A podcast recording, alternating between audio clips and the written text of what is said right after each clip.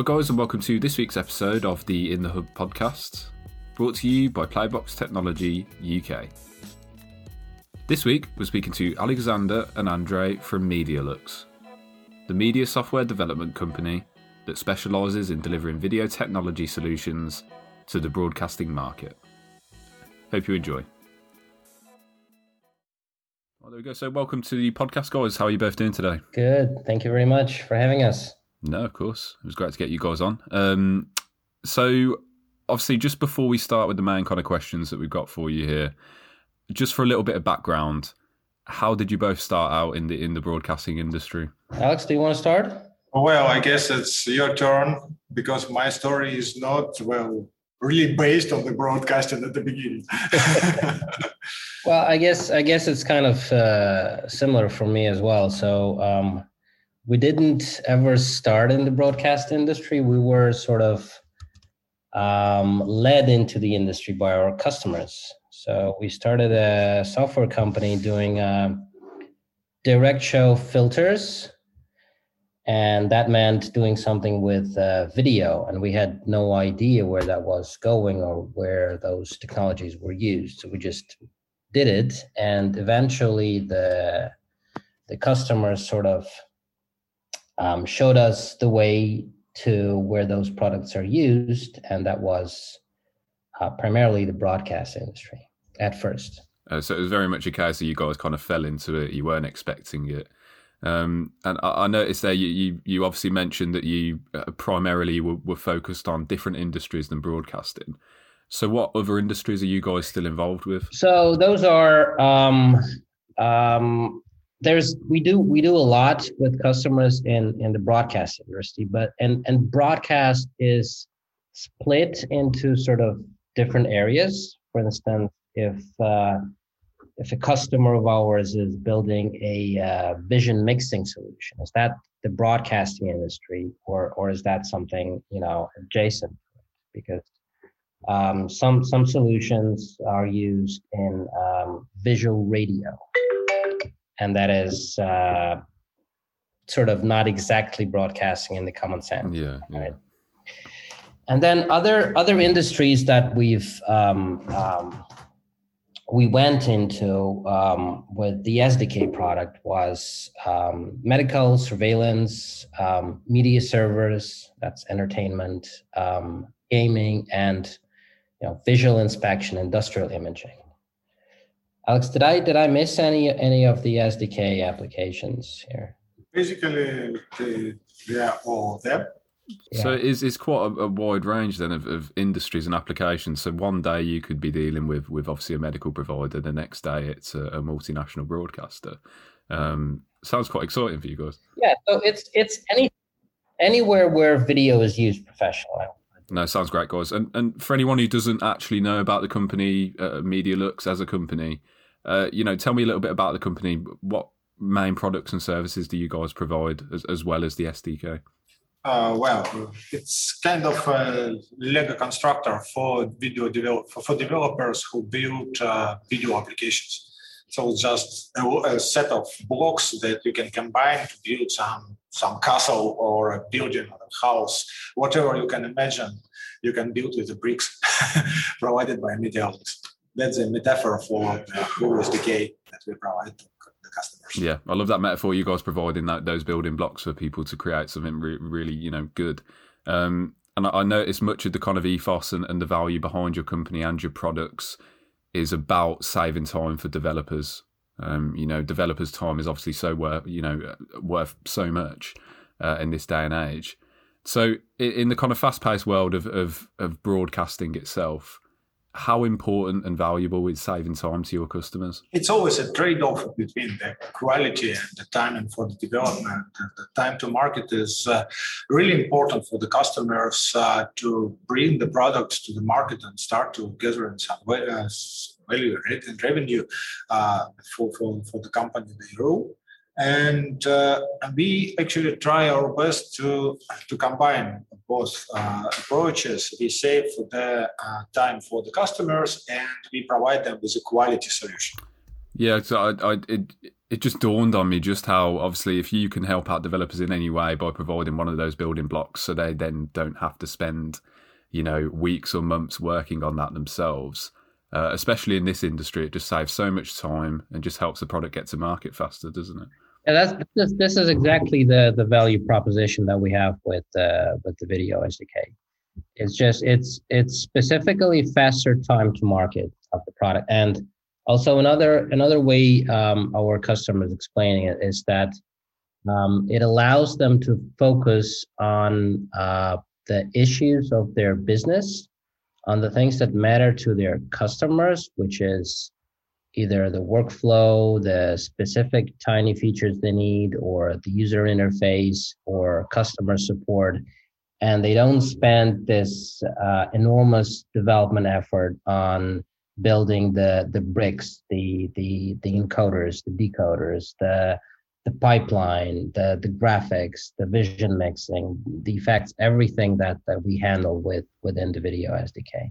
Yeah, no, no, we can speak from experience from from Playbox side as well, just how much that kind of helped our guys uh, in the uh, in the development phase. I'm I'm also kind of curious about what you guys think about open source technologies. So obviously, you guys being really technology kind of minded. Um, uh, to the outside world, uh, the people who, who might not know much about the topic, uh, could you kind of explain the benefits and drawbacks of making a technology open source? Well, if uh, something is free, it doesn't mean that you know how to use it. we really uh, use uh, under the hood of the video SDK some of the open source technologies like FFmpeg, and uh, we are pretty fine with uh, the experience with it. And uh, actually, we just uh, simplified the approach to use the same technologies uh, for outside for, for non-video developers. So anyone uh, from from any with any background can start building video-based software using our SDK without any any basic understanding of what video is and how to process. So they're uh, well reducing the threshold into the industry is the one of the benefits, uh, the side effect of uh, the time to market uh, already of our SDK. Yeah, yeah. So yeah, it's, it's you guys providing the whole package basically, and uh, you're hard pressed nowadays to find something that doesn't have open source technology in, in, inside it, isn't it? And yeah, I just noticed that's becoming a lot more popular as of late. Um, and just moving on to Medialooks as a company, and uh, fingers crossed, we're coming out of COVID, we're coming out the side of COVID 19. Will you guys be making an appearance at in-person trade shows uh, or events this year, or, or, will you guys be holding back? There's uh, there's two sides to it. There's um, sort of an emotional side and the, the practical side. Um, uh, like practical or social side to it. So I'd say that from from um, the emotional perspective is uh, like the this this annual trip to IBC that we used to do. We do it we do it in a nice way um, because we we basically um, uh, for the last um, three years, we've been renting the same house outside of Amsterdam, which sits on a lake. It has a piano in the house. Yeah. Alex plays. Sounds great. and it has a boat. Yeah. So it has it has a motorboat and with the motorboat you can go out to lakes and you can travel to other lakes through um, sort of canals under the bridges it's it's like a super super nice team building and and the whole the whole thing is really nice it's it's like a i don't know. I can't imagine. It's it's a really nice house but they sold it so we, we're not going there anymore. And that happened they they did it right before covid. And um we rented another house and then we moved the rental to another year then we moved it to the third time. And the way we do it is we we um, we rent a huge bus. The whole team gets in there and we take this two two day drive from from our city to um, Amsterdam and then we go back and it's and it's this um, this sort of happening this experience that we miss in in in the show on the other hand um, um, the uh, the financial results and the sales result that we've shown through the past two years without IBC has has been really good.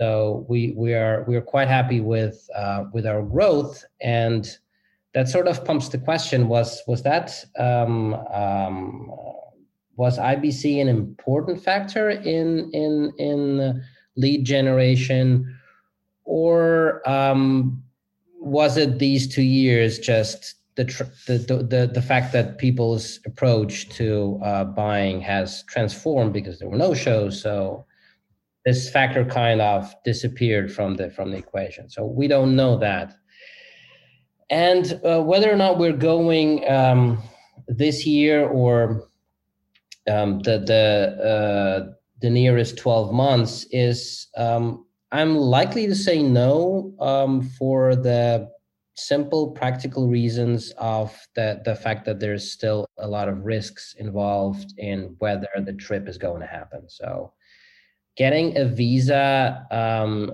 for the european union has become more difficult any any flight that you're having can potentially be canceled in if you're planning it for three months from now if you're planning for next week you, you sort of have a feeling what's going on maybe it's going to be okay but if it's three months from now, you don't know how the situation will develop. They will say, okay, there's a new requirement with the vaccine or with something else with the test, or they're just going to plain cancel the whole thing. And the same applies to any show. Any show that is planned for December, there's no 100% guarantee it's going to happen. So that's kind of our framework. And I know for a fact so many companies are in that same predicament of like you said, uh, analysing the financial figures from the year and, and thinking, you know, are these trade shows going to be worth it for us this year? And and is the risk worth it? Um, which is a major part. But it, it really sounds like you guys, obviously, it wasn't just the trade shows for you, wasn't it? It, it was that whole team building experience as well, which is a, a crucial part of kind of company culture as well. Um, it was um, always both. So yeah. it was both the, the, team building experience and uh, the the communication with customers experience. And um, I would say that um, uh, all the all the relationships we have with customers are um, a lot of them are quite personal, and um, they they were all built, you know, in tiny bits that consists of meeting them annually at specific shows and um, uh, that's how those relationships are built. So I think that I think it uh, that those the two of those sides would play a role in in going back to trade shows, but um, it's the risks that are holding us back, and I think many companies.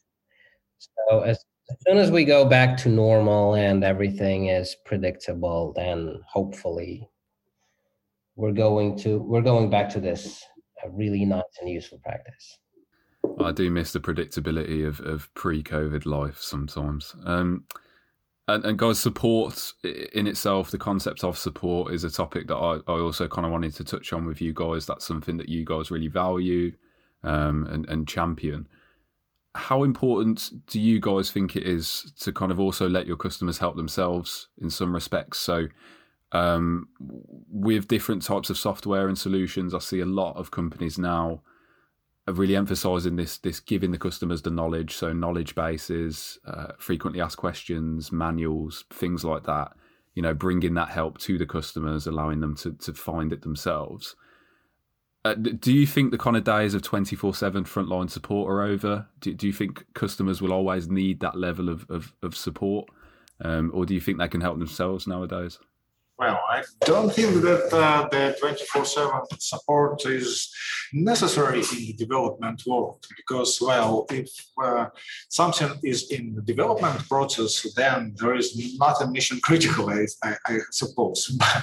uh, for what I do believe uh, is that the tier based support is uh, over because, well, you don't you really don't need to wait for the tier one, tier two, tier three engineer uh, to join the conversation to understand the problem. It's uh, really frustrating for customers, and if you can get the answer for your questions uh, uh, from the, just a single person that knows your project, that knows you personally, and knows how to uh, cooperate with you uh, properly and effectively, uh, then it uh, benefits for the both sides. Uh, the customer is happy, the engineers is happy, and the team is happy.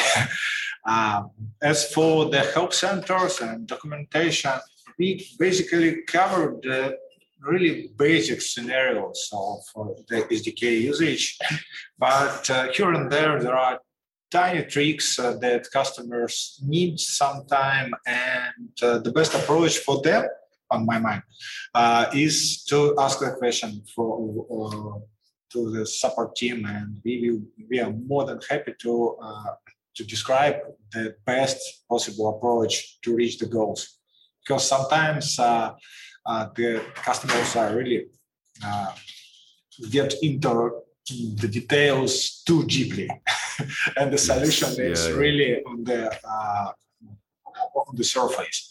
And you don't need to figure out the bits and bytes of each and every frame, whereas there is a possible solution. It's the simplest uh, approach that's that's uh, the the fact that our support team is alive.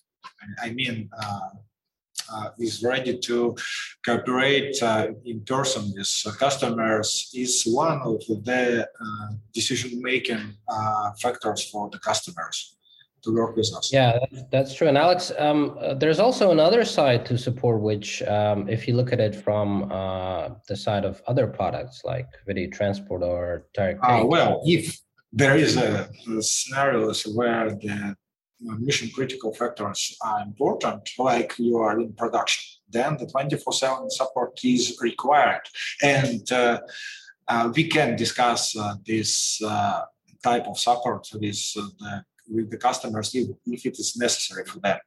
But basically, uh, well, uh, if the product is really good, you don't need the 24/7 support, and we try our best to to build the, the reliable solutions. yeah, yeah. I, I I just know as a customer myself, I'm I'm always keen on finding the information myself, finding answers myself. Kind of gives me this this sense of gratification if I can fix it myself.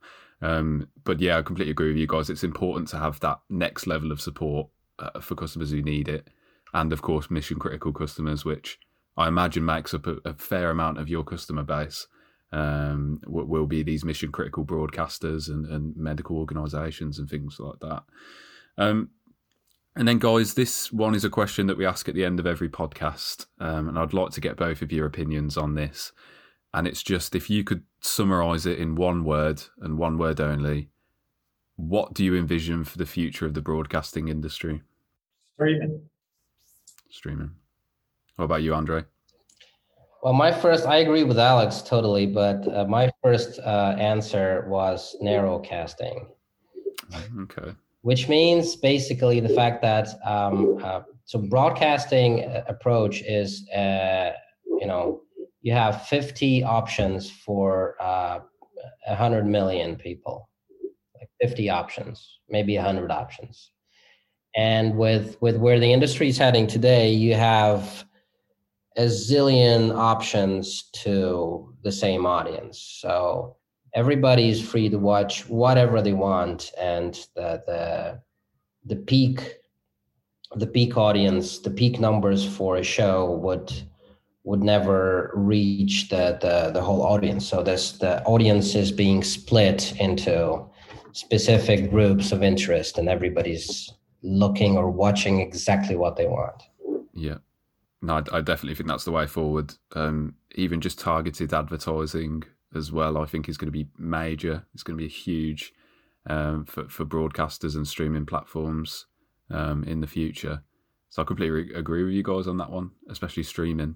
Um, it's it's huge at the moment, isn't it? Absolutely massive. Um, so obviously, guys, thanks for joining me today and, and talking me through some of those questions. Are there any exciting uh, plans in the pipeline for you guys that you can talk to us about today, or, or is it all under wraps at the moment? Um, sure. Well, we, we, can we can mention a few things. So, um, still heavily involved with a rel- uh, relatively new product, which is um, video transport. So it's a um, so this is the the video SDK is, is a product that targets developers and other products that we're going to be talking about. They target video engineers.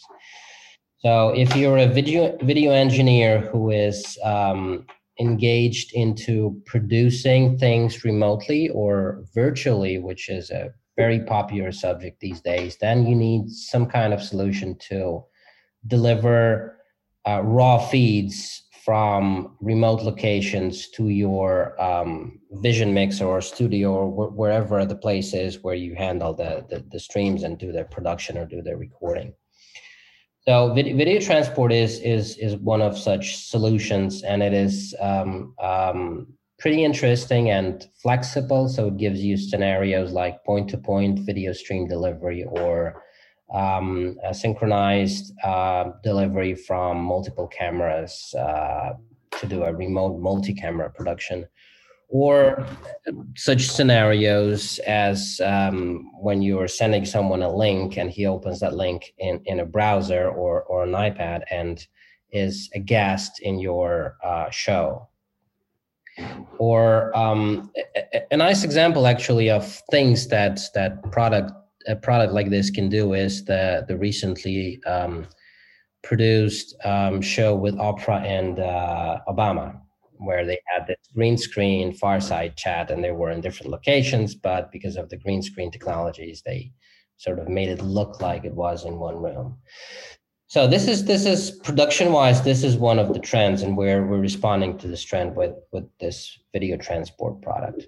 Another uh, application is uh, maybe alex should talk about them is uh, direct take which is a brand new um, uh, multi-camera multi multi-channel video recording solution which is pretty neat i think. And another one is uh, direct convert Alex, can you can you speak about those? Uh, yeah, the direct take is uh, can be described in like uh, get a video from any kind of source, from cameras, from network streams, and capture it to any video files or stream it uh, to any protocols you need. And uh, this direct convert, uh, the idea is to replace the hardware NDI uh, to SDI and SDI to NDI converters with a software that does actually the same. On a single machine, you can convert up to 16 uh, signals from SRT feeds, from SDI feeds, from NDI feeds to SDI or NDI.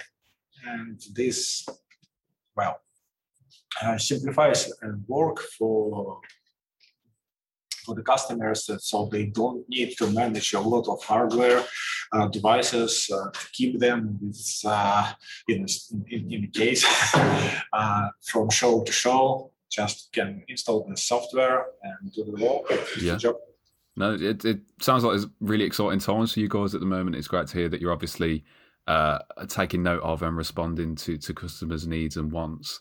And a, a, lot of the time now, especially with us as well, it's it's customers are just wanting to streamline their workflows um, and get as much as they possibly can in as little a package as possible, um, which we, we, can't blame them for. Um, and how can people get in touch with Medialooks directly if they want to get in touch or inquire about anything? Well, the starting point is our website, medialooks.com. And uh, all around the website, there's there's places where you have contacts and you can send a message or or just send anything to um, sales at medialooks.com.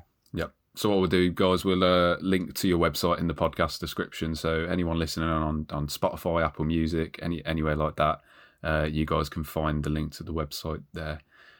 So once again, thank you very much, guys, for taking the time out today to, to come and talk to me about Medialooks and, and some of the projects that you've got going on. Uh, really do appreciate it. Thank you, Neil. Thank, you, guys. Great speaking to you. Okay.